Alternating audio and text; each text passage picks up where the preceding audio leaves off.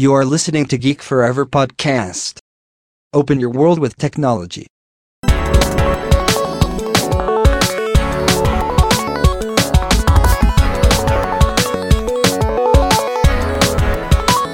This is Geek Story.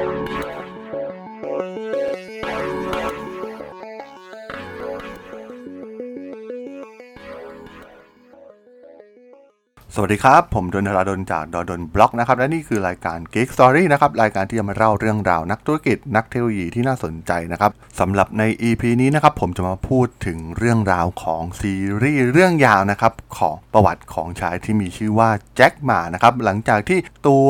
พอดแคสต์ที่เป็นซีรีส์ 3 ชุดแรกเนี่ยจะพูดถึงนักเทคโนโลยีฝั่งตะวันตกไปแล้วนะครับ ไม่ว่าจะเป็นส่วนของ Mark Zuckerberg เองทวิตเตอร์หรืออ่าซัง Steve Jobs นะครับสำหรับใน EP นี้เนี่ยผมก็จะขอย้ายถิ่นฐานจากโลกตะวันตกเนี่ยมาสู่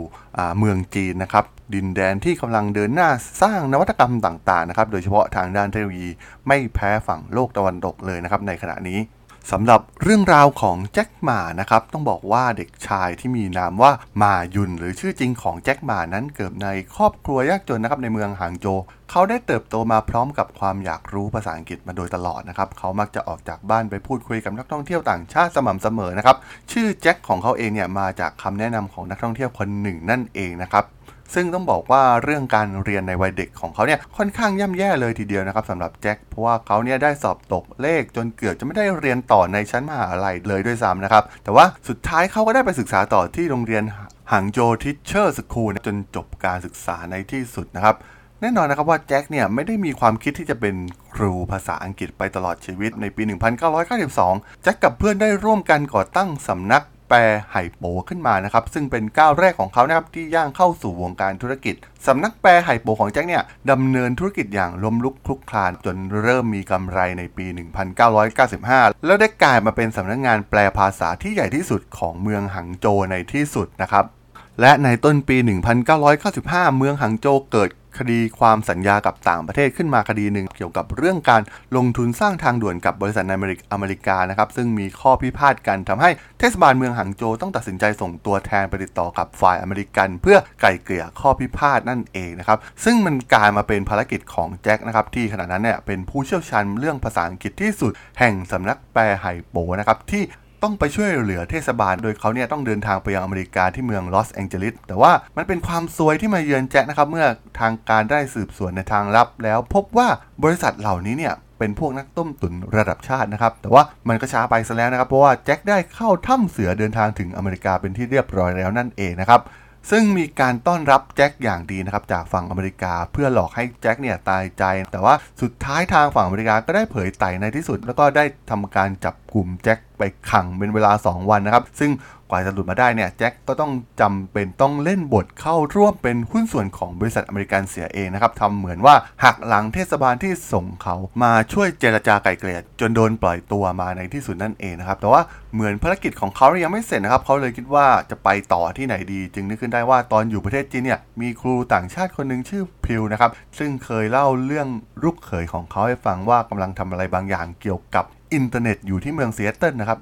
และนั่นเองนะครับเป็นจุดเริ่มต้นที่ทำให้แจ็คเนี่ยได้ถือโอกาสไปทำความรู้จักกับอินเทอร์เน็ตเสียหน่อยนะครับ เพราะว่าอุตส่าห์เดินทางมาตั้งไกลนะครับ จึงได้ซื้อตั๋วเครื่องบินมุ่งหน้าไปยังซีแอตเทิลทันทีนะครับ โดยเมื่อถึงเมืองซีแอตเทิลเนี่ยแจ็คได้ตามที่อยู่ที่เพื่อนให้ไว้ แล้วก็ไปพบกับลูกเขยของเพื่อนอย่างรวดเร็วนะครับเขาคือแซมนะครับที่ขณะนั้นกำลังก่อตั้งบริษัท VBN บริษัทขนาดเล็ก ซึ่งตอนนั้นกำลังให้บริการ ISP เจ้าแรกแห่ง Silicon Valley แถมยังเป็นบริษัทแรกที่ทำธุรกิจนี้ในอเมริกาด้วยนะครับ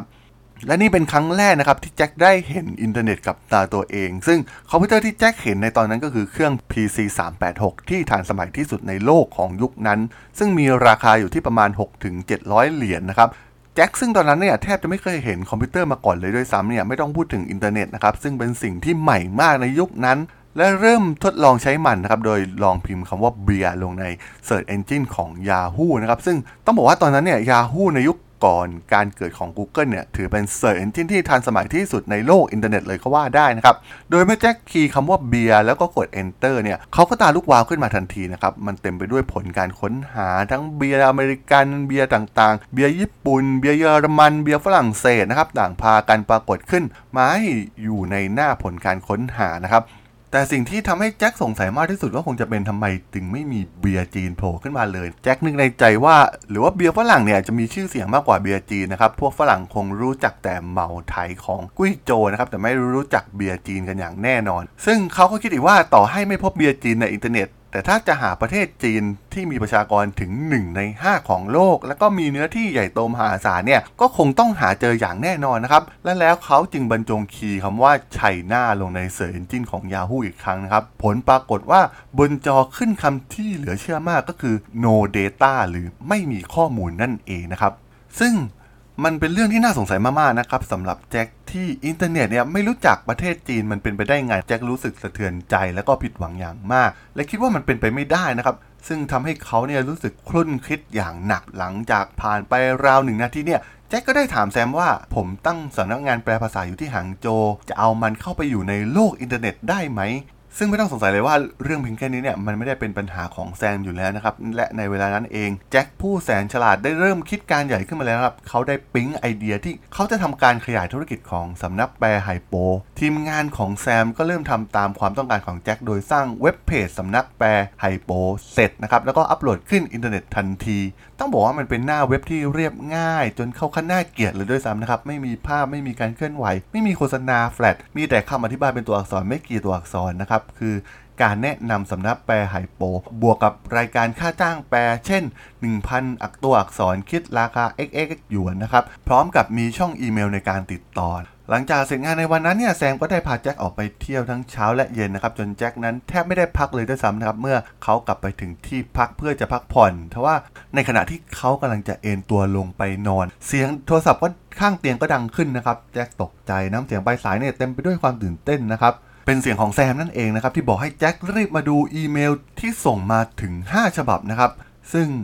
ตัวแซมเองได้โทรมาจากบริษัท VBN จ็คจึงรีบตรงไปยังบริษัทที่อยู่ไม่ไกลจากที่พักนักนะครับ เมื่อเปิดอีเมลของตนก็ต้องตกใจมาก มีเมลเนี่ยส่งถึงแจ็คทั้งจากอเมริกา ญี่ปุ่น ยุโรป มีทั้งหน่วยงานรัฐรวมถึงบริษัทเอกชนด้วยนะครับ ในจำนวนหนึ่งของอีเมลเนี่ยเหล่านี้เนี่ยเขียนไว้ว่า นี่เป็นครั้งแรกที่เราพบเว็บของประเทศจีน คุณอยู่ที่ไหนเราอยากทำธุรกิจกับคุณ ต้องบอกว่าแจ็คเนี่ยแทบจะไม่เชื่อสายตากับสิ่งที่เห็นนะครับคราวนี้เนี่ยเขาเริ่มเชื่อถึงพลังมหัศจรรย์ของอินเทอร์เน็ตอย่างหมดหัวใจแล้วนะครับเขาเริ่มตื่นเต้นและดีใจจนเนื้อเต้นนะครับ ซึ่งตอนนั้นเองเนี่ยก็ได้เกิดความคิดขึ้นในสมองของแจ็คทันที ว่าเขาเนี่ยจะกลับประเทศไปสร้างธุรกิจสำหรับทำอินเทอร์เน็ตนะครับ เขาจึงบอกกับแซมและทีมในบริษัท VBN ทันที ให้มาร่วมมือกัน โดยให้แซมเนี่ยรับผิดชอบทางด้านเทคนิคที่นี่ แล้วก็ตัวแจ็คเองเนี่ยจะกลับไปทำธุรกิจบุกเบิกลูกค้าขยายกิจการที่ประเทศจีนนั่นเองหลังจากนั้นนะครับเมื่อแจ็คเดินทางกลับจากเซีแอตเทิลถึงหังโจว ซึ่งการกลับมาครั้งนี้ของแจ็คเนี่ยได้นำเอาของวิเศษชิ้นหนึ่งมาจากอเมริกาด้วยนะครับนั่นก็คือคอมพิวเตอร์โน้ตบุ๊ก Intel 386 ซึ่งเป็นเครื่องที่มีประสิทธิภาพสูงสุดในขณะนั้นเลยก็ว่าได้นะครับโดยเพียงคืนแรกที่กลับถึงหังโจวเนี่ยแจ็คก็เริ่มเดินหน้าธุรกิจที่เขาได้คิดไว้อย่างทันที เขาได้เชิญเพื่อนสนิทที่สุด 24 คนนะครับมากินข้าวที่บ้านและเริ่มบรรเลงโชว์ของวิเศษชิ้นนั้นนั่นก็คือคอมพิวเตอร์โน้ตบุ๊ก Intel 386 ทุกคนที่ถูกเชิญมาต่างอ้าปากค้าง และรู้สึกทึ่งกับเจ้าสิ่งนี้นะครับ ซึ่งไม่ต่างจากตอนที่แจ็คเนี่ย เห็นคอมพิวเตอร์สุดแรงนี้ครั้งแรกที่อเมริกา หลังจากนั้นแจ็คก็ได้เริ่มพูดถึงอินเทอร์เน็ตแล้วก็ได้บรรยายถึงความวิเศษของมัน เขาได้เจอมาที่อเมริกา แล้วก็พรรณนาว่ามันวิเศษยิ่งกว่าโทรศัพท์เสียอีก เพียงแค่คลิกเดียวก็สามารถเข้าถึงทุกแห่งทุกหนทั่วโลกได้นะครับ และให้วิสัยทัศน์ว่าเจ้าสิ่งนี้เนี่ยจะต้องรุ่งเรืองในประเทศจีนได้อย่างแน่นอน แต่ต้องเข้าใจนะครับว่าในยุคนั้นเนี่ยไม่มีใครเข้าใจคำว่าอินเทอร์เน็ต แม้แต่แจ็คจะพยายามพูดล้างสมองเพื่อนอย่างไรก็ตาม แต่ดูเหมือนว่ากลุ่มเพื่อนๆของเขาเนี่ยส่วนใหญ่เป็นนักธุรกิจในจีนอยู่แล้ว จะไม่ได้สนใจมันแต่อย่างใดนะครับและหาว่าแจ็คเนี่ยเป็นคนเพ้อฝัน โดยแจ็คได้กล่าวกับเพื่อนๆว่าเขาจะลาออกจากงานมาเริ่มธุรกิจอินเทอร์เน็ต แต่มันกลับกลายเป็นว่าเพื่อนๆของเขาเนี่ย คัดค้านกับแนวคิดของแจ็คหลาย ๆ คนพยายามถามรายละเอียดของอินเทอร์เน็ตจากแจ็คแต่ก็อย่างที่ทราบนะครับว่าแจ็คเนี่ยมีความรู้ด้านอินเทอร์เน็ตแบบผิวเผินเท่านั้นนะครับไม่สามารถตอบคำถามใด ๆ จากเพื่อนของเขาได้เลยนะครับซึ่งหลังจากให้ทำการโหวตปรากฏว่า 23 คนเนี่ยคัดค้านแล้วก็มีคนเห็นด้วยกับแจ็คเพียงแค่คนเดียวเท่านั้นนะครับและในที่สุดเนี่ย แจ็คก็ได้พบกับความจริงที่โหดร้ายเป็นที่เรียบร้อยนั่นคือ ไม่ว่าจะอย่างไรก็ตามนะครับ เขาคงไม่สามารถที่จะชักจูงเหล่าเพื่อนๆของเขาให้มาลองทำธุรกิจอินเทอร์เน็ตกับเขาได้อย่างแน่นอนทำให้แจ็คเนี่ยเสียใจมากแล้วก็ถึงกับจิตตกไปเลยทีเดียวนะแต่ถึงแม้จะมีถึง 23 คนที่คัดค้านมันยังมีคนหนึ่งนะครับที่สนับสนุนความคิดของแจ็คซึ่งเพื่อนคนนี้สนับสนุนให้แจ็คเนี่ยได้ลองทำดูนะครับซึ่งเขาก็คือเหออีปิงนะครับเป็นเพื่อนนักศึกษามหาวิทยาลัยคูหังโจของแจ็คนั่นเองนะครับ และแม้มันจะมีเพียงหนึ่งเสียงสนับสนุนนะครับ แต่ว่าสัญชาตญาณของแจ็คนั้นก็สั่งให้เขาเนี่ยเริ่มธุรกิจนี้ก้าวแรกของการสร้างธุรกิจคือหาเงินทุน ซึ่งแจ็คและภรรยาได้ทุ่มเงินหมดตัว 6,000 หยวน แล้วก็ทำการรวบรวมจากแค่พี่น้องได้อีกราวๆ 40,000 หยวนนะครับ แล้วก็อีกส่วนก็คือการนำเอาสินทรัพย์ของสำนักแปลภาษาไฮโปเนี่ยธุรกิจแรกของเขาเนี่ยออกเทขายทั้งหมด ซึ่งได้มาอีกราวๆ 30,000 หยวนรวมเป็นส่วนของตัวเขาและภรรยาทั้งสิ้น 80,000 หยวนนะครับ และเพื่อนที่สนับสนุนแนวคิดนี้ของแจ็คอย่างเหออีปิงเนี่ยก็ได้ร่วมลงทุน 10,000 หยวน แล้วก็อีก 10,000 หยวนสุดท้ายเนี่ยได้มาจากเพื่อนอีกคนหนึ่งนะครับที่ชื่อซ่งเว่ยชิงนะครับซึ่งทำให้ตอนนี้เนี่ยเงินลงทุนตั้งต้นของธุรกิจใหม่ของแจ็คเนี่ยมีรวมประมาณ 1 0 0 0 0แสนหยวน และในที่สุดเนี่ยบริษัท เทคนิคอินเทอร์เน็ตไฮโปเจ้อเจียง ที่ดำเนินการกิจการ Directory อุตสาหกรรมการค้าออนไลน์ และเป็นเว็บไซต์อินเทอร์เน็ตแห่งแรกของประเทศจีนเนี่ย Yellow Pages ประเทศจีนได้ถือกำเนิดขึ้นเมื่อเดือนเมษายนปี 1995 นะครับ และในวันที่ 9 พฤษภาคม 1995 China Pages เนี่ยก็ได้ขึ้นออนไลน์อย่างเป็นทางการ และเป็นเว็บไซต์ธุรกิจแห่งแรกในประวัติศาสตร์ของอินเทอร์เน็ตในประเทศจีนนะครับ แต่ต้องบอกว่าทุกอย่างมันก็ไม่ได้เริ่มต้นด้วยกลีบกุหลาบ ระยะแรกเริ่มเนี่ย เป็นช่วงเวลาที่ China p a g e เนี่ยลำบากที่สุด ออฟฟิศหลักของบริษัทเนี่ย ก็แค่เช่าบ้านธรรมดาหลังหนึ่งเป็นห้องทำงาน แล้วก็มีอุปกรณ์ชิ้นเดียวคือคอมพิวเตอร์โน้ตบุ๊ก Intel 386 ที่แจ็คนั้นได้หอบหิ้วมาจากอเมริกานั่นเองนะครับ เพียงแค่ค่าเช่าออฟฟิศก็กินเงินทุนของแจ็คไปมากโขแล้วนะครับ เพราะว่าต้องจ่ายค่าเช่าล่วงหน้าเป็นปี ซึ่งในสภาวะย่ำแย่ในช่วงแรก ๆ ของการก่อตั้งบริษัทเนี่ย ในบัญชีบริษัทมีเงินสดเหลือเพียง 200 หยวนเท่านั้นนะครับ และที่สำคัญ China p a g e เนี่ยก็ยังไม่แทบไม่มีลูกค้าเลยด้วยซ้ำนะครับนักธุรกิจในประเทศจีน ซึ่งแทบไม่เคยได้ยินคำว่าอินเทอร์เน็ตมาก่อน ซึ่งการที่แจ็คเนี่ยจะไปอธิบายให้พวกเขาเสียเงินซื้อในสิ่งที่มองไม่เห็นและจับต้องไม่ได้เนี่ยทำให้บรรดาเถ้าแก่นักธุรกิจจีนเนี่ยต่างส่ายหน้าหนีอินเทอร์เน็ตกันแทบจะทั้งสิ้นนะครับเพราะว่าพวกเขาเนี่ยมองเป็นเรื่องหลอกลวงเท่านั้น สาเหตุอีกประการหนึ่งน่าจะมาจากราคาที่สูงลิ่วนะครับ เพราะว่า China Pages ในยุคแรกเนี่ยต้องร่วมมือกับ บริษัท VBN ของสหรัฐนะครับ เช่าเซิร์ฟเวอร์จากอเมริกา แล้วก็ต้องมีการแบ่งผลกำไร 40-60 ซึ่ง China p a g e นั้นได้เพียง 40%นะครับ ส่วน VBN ที่นอนรอลูกค้าอยู่ที่อเมริกาเนี่ยได้สัดส่วนถึง 60%และต้นทุนของค่าจ้างในการทำเว็บเพจนั้นก็แพงเอามากๆเสียด้วยนะครับในยุคนั้น และการที่ลูกค้าจะได้เห็นหน้าโฮมเพจของตัวเองเนี่ย ก็ต้องให้ VBN print ภาพหน้าโฮมเพจออกมา แล้วก็ส่งด่วนทาง UPS นะครับ กลับมายังหางโจว เพื่อโชว์ให้ลูกค้าดู ซึ่งต้องบอกว่ามันเป็นโมเดลธุรกิจที่แปลกประหลาดอย่างมาก ลองจินตนาการว่าหากคุณเป็นลูกค้าของแจ็คในยุคนั้นเนี่ย ก็คงคิดเหมือนคนเหล่านี้นะครับ เพราะว่าจีนตอนนั้นยังไม่สามารถเข้าถึงอินเทอร์เน็ตได้นั่นเองนะครับ และลูกค้ารายแรก ๆ ส่วนใหญ่นะเป็นเพื่อนนักธุรกิจของแจ็คซึ่งตอนแรกเนี่ยแทบจะไม่คิดค่าใช้จ่ายเลยด้วยซ้ำนะครับ เพราะว่าอยากจะช่วยโปรโมทให้ฟรีๆเพื่อเป็นการบุกเบิกลูกค้า แล้วก็ทำให้ลูกค้าคนอื่นๆเนี่ยเริ่มหันมาสนใจบ้างนะครับ และในที่สุดเนี่ย China Pages เนี่ยก็ได้ลูกค้าที่จ่ายเงินเป็นรายแรก นั่นก็คือโรงแรมระดับสี่ดาวของเมืองหางโจวนะครับชื่อโรงแรมว่าโรงแรมว่างหู ซึ่งเจ้าของโรงแรมเนี่ยเป็นเพื่อนของแจ็คอีกเช่นเคยนะครับ เนื่องจากไม่มีใครที่หางโจวรู้จักกับอินเทอร์เน็ตนะครับแจ็คจึงต้องรับภาระหนักในการไปโฆษณาเผยแพร่ และไปสาธิตให้ลูกค้าแต่ละรายด้วยตัวเอง ซึ่งแจ็คในขณะนั้นเนี่ยตำแหน่งก็เป็นผู้จัดการนะครับ แต่ว่าความจริงแล้วเขาคือเซลแมนของ China p a g e และยังทำตัวเป็นจิตอาสาในการเผยแพร่ความรู้ด้านอินเทอร์เน็ตของจีนให้ชาวเมืองหางโจวอีกด้วย ต้องบอกว่าแม้ความจริงเนี่ยลูกเหล่าลูกค้ารุ่นแรกๆของ China p a g e เนี่ยจะมีความคลางแคลงใจต่ออินเทอร์เน็ตที่แจ็คโฆษณาให้นะครับแต่มันก็เริ่มเห็นผลลัพธ์ที่ชัดเจนขึ้นกับธุรกิจของพวกเขาเหล่านั้น กลุ่มลูกค้าเหล่านี้เริ่มได้รับโทรศัพท์และแฟกซ์อบถามจากต่างประเทศ ซึ่งพวกเขาเนี่ยแทบจะไม่เคยเจอมาก่อนเลยด้วยซ้ำแต่ว่าลูกค้าเหล่านั้นก็ยังไม่เชื่อถึงความเชื่อมโยงของผลลัพธ์เหล่านี้กับ China Pages ของแจ็คพวกเขายังแค่มองเป็นคำหลอกลวงของแจ็คเหมือนเคยนะครับแต่เหมือนโชคชะตาจะเข้าข้างแจ็คบ้างแล้วนะครับในที่สุดเดือนกรกฎาคมปี 1995 นะครับด้วยการอนุมัติของกรมโทรคมนาคม สังกัดกระทรวงไปรษณีย์ของจีนเนี่ยได้มีมีการจัดตั้งสายอินเทอร์เน็ตเฉพาะกิจ 44K ที่เซี่ยงไฮ้เป็นครั้งแรกนะครับ แล้วก็มันทำให้แจ็คเนี่ยเห็นแสงสว่างที่ปลายอุโมงค์บ้างแล้วนะครับหนึ่งเดือนหลังจากนั้นเนี่ยมันเป็นวันที่ประวัติศาสตร์หน้าใหม่ต้องจารึกชื่อของแจ็คหม่า มันเป็นเหตุการณ์สำคัญในประวัติศาสตร์อินเทอร์เน็ตของประเทศจีน มันเป็นวันที่แจ็คหม่าเนี่ยนำเจ้าคอมพิวเตอร์เชื่อมต่อกับอินเทอร์เน็ต 44K ที่เซี่ยงไฮ้ได้สำเร็จ แจ็คได้หมุนโทรศัพท์ถึงกระทรวงโทรคมนาคมของเซี่ยงไฮ้ผ่านไปราวๆนาทีกว่าๆนะครับ การเชื่อมต่ออินเทอร์เน็ตก็สำเร็จในที่สุดนะครับ ในวันนั้นเนี่ยมีการถ่ายทอดการเชื่อมต่อครั้งสำคัญนี้ผ่านสถานีโทรทัศน์ในเมืองหางโจวโดยเมื่อแจ็คเริ่มเปิดโปรแกรมโมเสกนะครับ ซึ่งเป็นเว็บเบราว์เซอร์ในสมัยนั้นเนี่ย และบรรจงพิมพ์ address ตัว China Page หลังจากรอกว่า 3 ชั่วโมงนะครับ เว็บเพจทั้งหมดก็ดาวน์โหลดเสร็จสิ้น แล้วก็ปรากฏภาพของเพจหน้าหลักของโรงแรมว่างหู ลูกค้ารายแรกของแจ็ครวมถึงเพจลูกค้าคนอื่นๆนะครับเรียงรายมาตามหน้าของชัยนาเพจเจนต้องบอกว่าลูกค้าเนี่ยต่างตื่นเต้นนะครับ ผู้สื่อข่าวที่มาทำข่าวก็ตื่นเต้น และที่ตื่นเต้นที่สุดก็คงจะเป็นแจ็คแล้วก็หุ้นส่วนของเขานะครับ หลังจากทำงานหนักกันมากว่า 4 เดือนในที่สุดพวกเขาก็เห็นว่าเว็บเพจของพวกเขาเนี่ยบนอินเทอร์เน็ตปรากฏขึ้นมาแล้วนะครับ และหลุดพ้นจากการที่เหล่าผู้คนต่างๆเนี่ยกล่าวหาว่าเขาเป็นคนหลอกลวงได้เสียที ต้องบอกว่าการที่เมืองหังโจวได้เห็นเรื่องจริงของอินเทอร์เน็ตผ่านจอโทรทัศน์ที่ทำการถ่ายทอดเหตุการณ์ในครั้งนี้เนี่ยทำให้ชาวหังโจวเนี่ยเริ่มกลับจะมาเชื่อใจแจ็คอีกครั้งหนึ่งและเข้าใจอย่างแท้จริงว่าเรื่องของอินเทอร์เน็ตเนี่ยไม่ได้เป็นเรื่องหลอกลวงนะครับที่แจ็คสร้างขึ้นมาไม่ใช่เป็นสิ่งลี้ลับแต่อย่างใด แต่อินเทอร์เน็ตเนี่ยมันคือสิ่งมหัศจรรย์ใหม่ที่กำลังจะมาเปลี่ยนวิถีชาวจีนรวมถึงชาวโลกให้เปลี่ยนไปตลอดกาลนั่นเองนะครับ ซึ่งตัวแจ็คเองเนี่ยก็มองว่าอินเทอร์เน็ตเนี่ยจะพลิกโฉมความเป็นอยู่ของมนุษยชาตินะครับรวมถึงประเทศจีนเองด้วย แล้วก็จีนเนี่ยจะตกเทรนด์ดังกล่าวไม่ได้อย่างเด็ดขาดในปี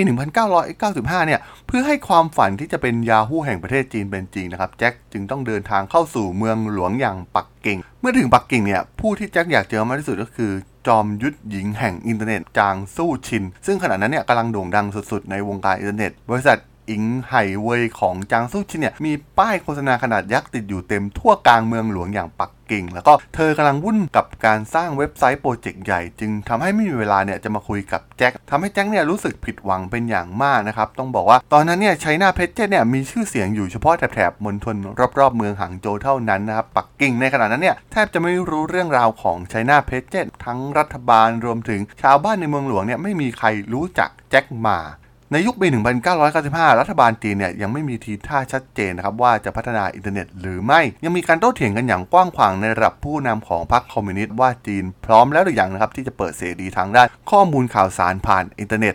โดยมีทั้งฝ่ายเห็นด้วยและคัดค้าน ซึ่งทัศนะของทั้งทั้งสองฝ่ายเนี่ยก็ขัดแย้งรุนแรงขึ้นเรื่อยๆนะครับ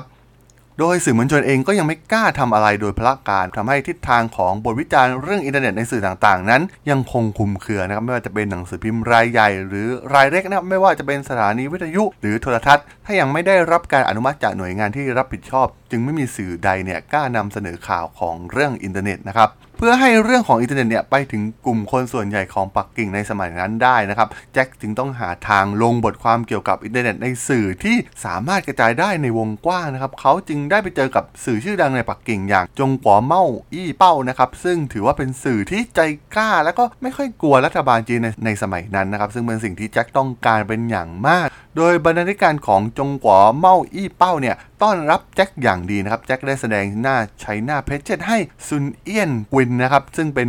บรรณาธิการในขณะนั้นดู แต่แทนที่จะรอดาวน์โหลดแบบ 3 ชั่วโมงเหมือนที่เขาเคยแสดงในหังโจวเนี่ยเขาก็ได้เตรียมข้อมูลหน้าเพจไว้ในเครื่องคอมพิวเตอร์ของตัวเองเป็นที่เรียบร้อยแล้วนะครับทำให้การสาธิตตัวเว็บ China Page เนี่ย เป็นไปอย่าง smooth มากทำให้ซุนเอี้ยนจวินนะครับรู้สึกประทับใจในตัว China Page อย่างมาก แม้ตอนนั้นเนี่ยเขาจะไม่ค่อยเข้าใจเรื่องของอินเทอร์เน็ตเลยก็ตาม และในที่สุดนะครับบทความขนาด 5,000 ตัวอักษรเนี่ยก็ปรากฏบนหน้าหนึ่งของจงกัวเมาอี้เป้านะครับ ซึ่งนับเป็นครั้งแรกของสื่อของปักกิ่งที่รายงานเกี่ยวกับแจ็คหม่า แล้วก็ China Pages ซึ่งเป็นการตีพิมพ์บทความขนาดยาวขึ้นหน้าหนึ่งของหนังสือพิมพ์เลยเสียด้วยนะครับทำให้หลังจากนั้นเนี่ยสื่อหลายๆรายเนี่ยเริ่มสนใจและหันมารายงานเกี่ยวกับแจ็คแล้วก็ China Pages นะครับมันทำให้แจ็คเนี่ยกลายเป็น ที่เริ่มสนใจของวงสังคมของปักกิ่งนะครับเขาได้ไปรู้จักนักธุรกิจชื่อดังหลาย ๆ คนในปักกิ่ง แต่ว่าการพบปะส่วนใหญ่เป็นเรื่องของการจุดประกายเรื่องอินเทอร์เน็ตในประเทศจีนนะครับแจ็คพยายามหาแนวร่วมให้มากที่สุด เพื่อโน้มน้าวรัฐบาลจีนให้ได้นะครับ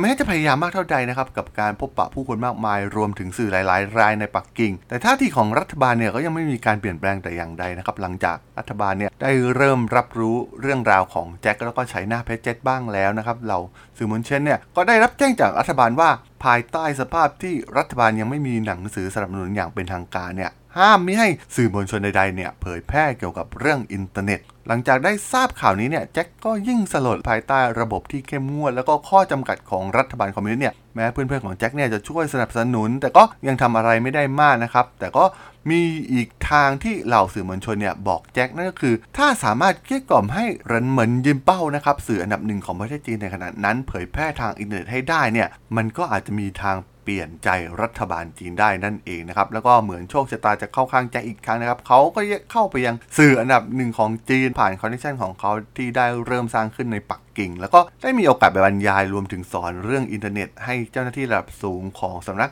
ข่าวนะครับ ในที่สุดผู้บริหารระดับสูงก็เห็นชอบเรื่องอินเทอร์เน็ต แล้วก็อยากให้แจ็คนำตัวเหรินหมินรื่อเป้าเนี่ยขึ้นสู่อินเทอร์เน็ต ในตอนนั้นเนี่ยแจ็คไม่ได้พึ่งพา VBN ให้สร้างเว็บเพจอีกแล้วนะครับ ตอนนี้เขามีเจ้าหน้าที่จากหังโจวเนี่ยมาช่วยสร้างเว็บเพจให้กับสื่ออันดับหนึ่งแล้วนะครับ โดยใช้เวลากว่าครึ่งปีในการพัฒนาออกแบบหน้าเว็บเพจออนไลน์แห่งนี้ แล้วก็สามารถออนไลน์ได้ในวันที่ 1 มกราคมปี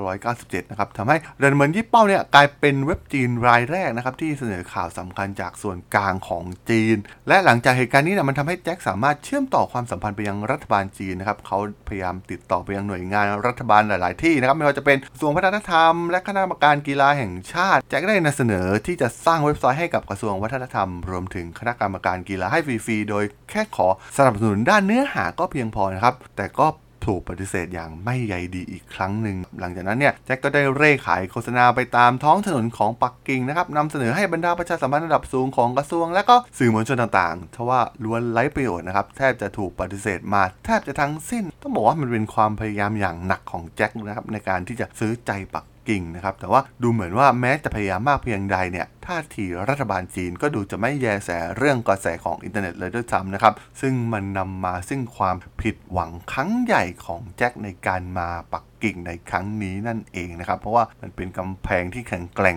มากๆนะครับที่ยากจะยอมรับในกระแสที่กำลังบูมของอินเทอร์เน็ตที่กำลังกระจายไปทั่วโลกนะซึ่งความผิดหวังจากปักกิ่งในการเดินทางครั้งแรกเนี่ยมันก็ไม่ได้ทำให้แจ็คย่อท้อแต่อย่างใด เขาเดินทางกลับฮังโจ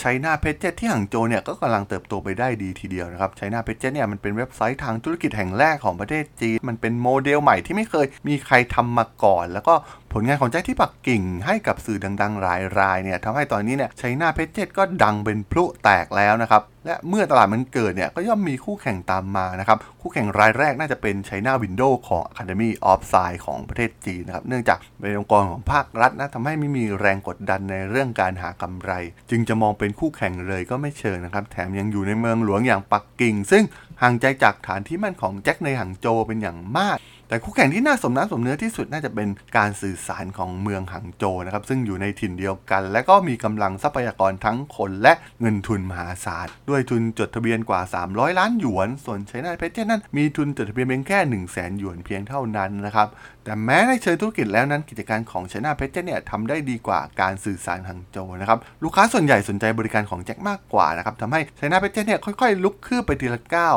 ส่วนการสื่อสารหังโจเนี่ยก็ถอยร่นไปเรื่อยๆนะครับแต่ว่าปัญหาคือเรื่องเงินทุนและทรัพยากรไชน่าเพชรเนี่ยสู้ไม่ได้เลยนะครับในปี 1996 เนี่ยถึงต้องเผชิญกับภาวะไม่มีเงินจ่ายพนักงานนะครับอย่างดีที่แจ็คเนี่ยสามารถจะแก้วิกฤตนี้ได้ทันก่อนที่ขวัญกำลังใจของพนักงานจะเสียไปมากกว่านี้นะครับ และเมื่อมันตกอยู่ในสภาพความเป็นจริงที่โหดร้ายเช่นนี้นะครับแจ็คจึงไม่เคยยอมก้มหัวให้ใครจึงจำเป็นต้องยอมปฏิบัตินอมอย่างจนปัญญานะครับในเดือนมีนาคมปี